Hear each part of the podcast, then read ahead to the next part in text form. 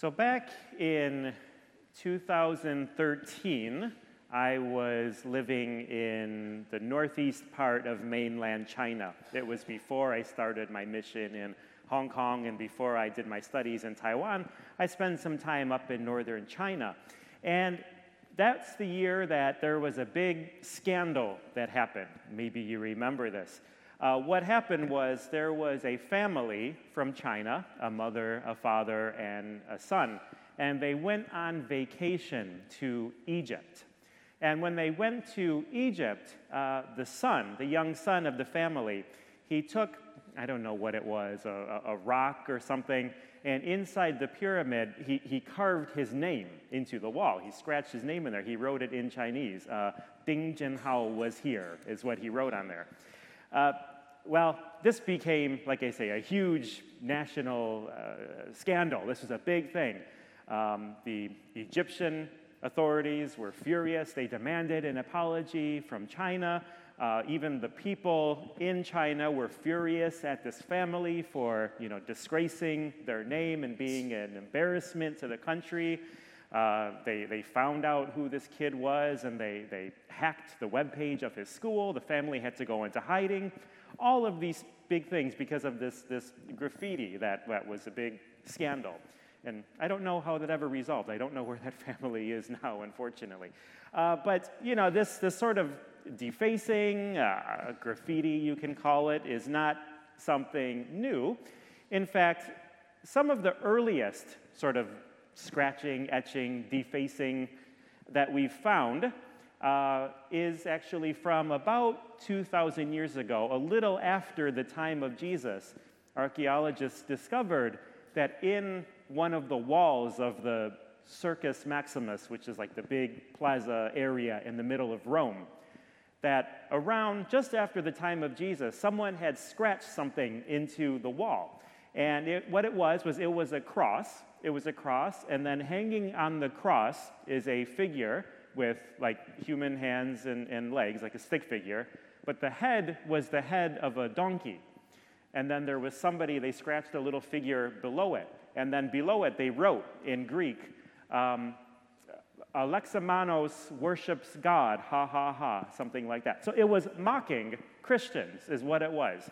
So some of the earliest graffiti, the earliest uh, defacing of property that we found was something mocking Christians. It was mocking the fact that this, whoever this Alexamenos was, was uh, worshiping uh, a god, which they make fun of Jesus. They drew with the head of a donkey, and they said, Look at him, he's kneeling in front of a cross, worshiping his god. So it's obvious that for the Romans, that the cross was a joke, was sort of a, they, they look at it as a big folly. Uh, and I mean, rightly so, I think, for the Romans, because remember, for them, the cross, the image of the cross was a, that was a torture device. That was their execution method.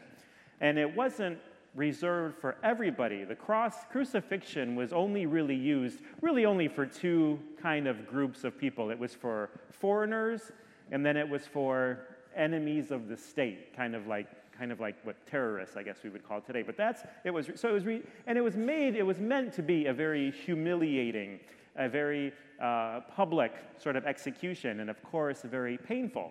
So the Romans at the time, when they would see people, you know, kneeling before a cross or venerating the image of a cross, it didn't make any sense to them. Uh, it would be like us today. You know, we walk around and we have our crosses that we wear on our necks and we hang up on the walls, right? It would be the same back then as if we were all wearing, you know, like, I don't know, electric chairs or, or guillotines or like gallows around our necks. That's the same sort of thinking that they would have had at the time. So it, it seems so silly. It seems such a, such a ridiculous thing. But for us, for the Christians of the time, and certainly for us today, we know there's a lot more to the cross than just as a torture instrument or as a method of execution. It's in fact the whole means of our salvation. And in fact, as we heard today, the plan, the point is for each one of us to pick up our cross every day and to follow Christ. Now, like we say, the cross was something that was meant to be embarrassing, it was meant to be humiliating.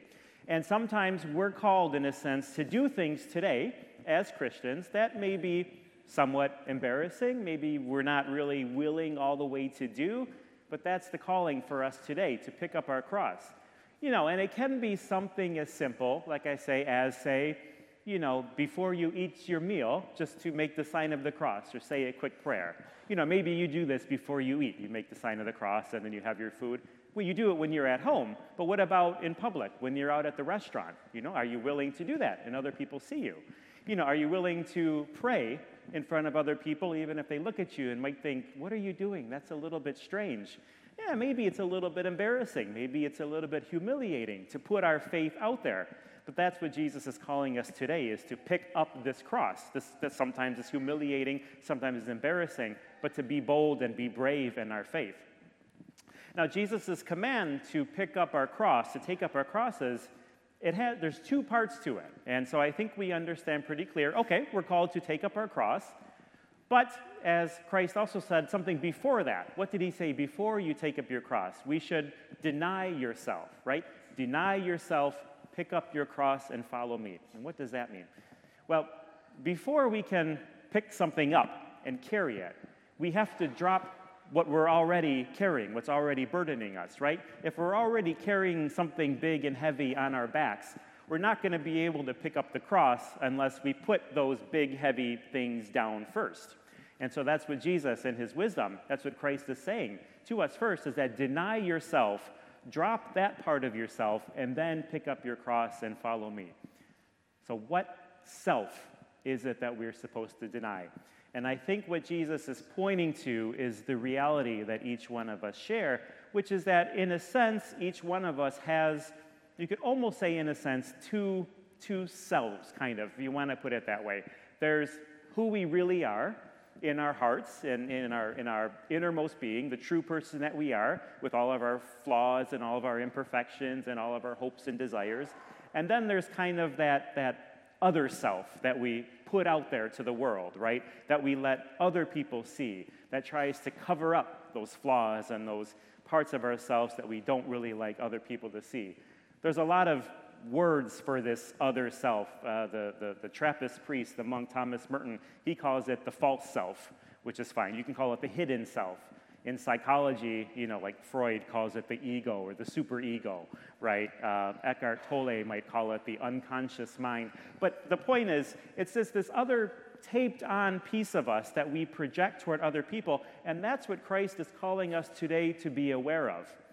It's that part of ourselves, it's that part of our mind that is always trying to protect us, and it doesn't always give us the best advice, right? It's that part of your mind, that part of yourself that when, say, for example, your sister or your brother or somebody at home makes you mad, and then the part of your brain starts telling you, oh, I have to make revenge, right? I have to start gossiping. I have to do something to get them back. It's that part of the mind. It's the part of the mind where when your boss cheats you out of something, you think, well, I'm going to get him back. I'm going to get back at him uh, the part of your mind that says, well, I don't really have any money, so I'm just going to take this thing and nobody will notice.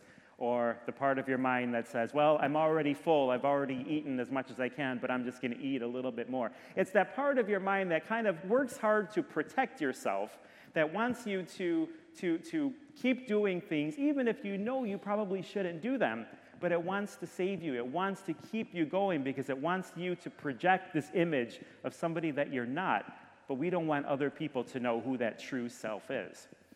And that's the part that Christ is calling us to deny today.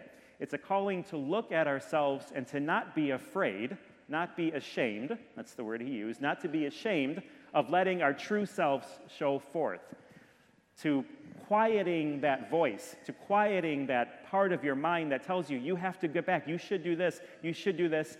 No, Christ is saying, when you start hearing those words, you start hearing those things, put them to the side, let them go. You don't have to listen to yourself. You don't have to believe everything your mind is always telling you. You know what's the truth in your heart. Follow that, not those voices that are always telling you, don't do good, don't do this, don't do that, do something bad, do it anyways. You know, it's, uh, some of you know, I, I, I, grew up in Michigan. I grew up in Detroit. Uh, and Detroit, the city of Detroit, is getting better now, but especially when I was younger, it wasn't a very safe place. It was sort of a dangerous place. A lot of uh, poverty, a lot of homelessness, and a lot of the homelessness was caused a lot by mental illness, unfortunately.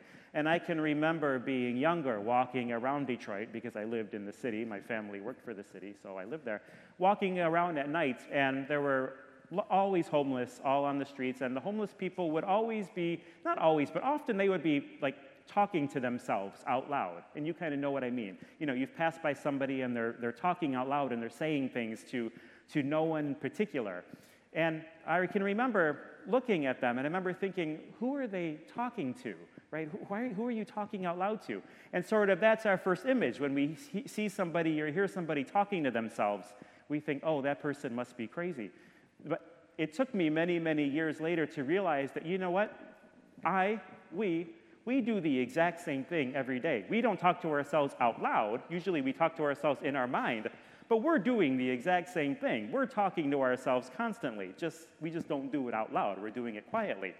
And that's our calling today is to quiet that voice, is to realize we're constantly talking to ourselves. This false sense of self is constantly telling us what we should and shouldn't do.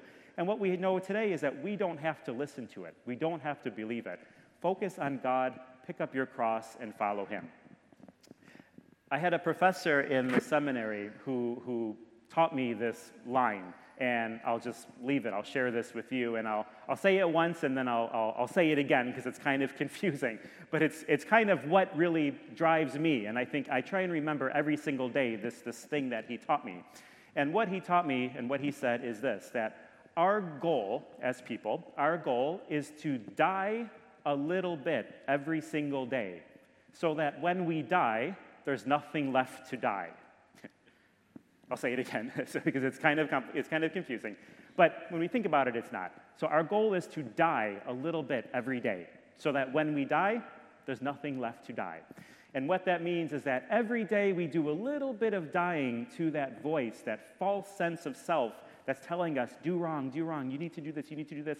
Allow that voice to go away. Allow that self to die out a little bit every single day so that when we do actually die, when we're ready to meet the Lord face to face, there's nothing left to die. It's us and Christ who are ready to face him face to face and approach him and join him in the kingdom of heaven. Okay? So it's not easy to deny ourselves. It's hard because we live in a world that's constantly telling us we need to be something else, right, other than what we truly are. But the message from Christ today is to not be ashamed, to not be embarrassed. Take up your cross and follow him. Okay? If we pray together, we can do it together. All right? God bless.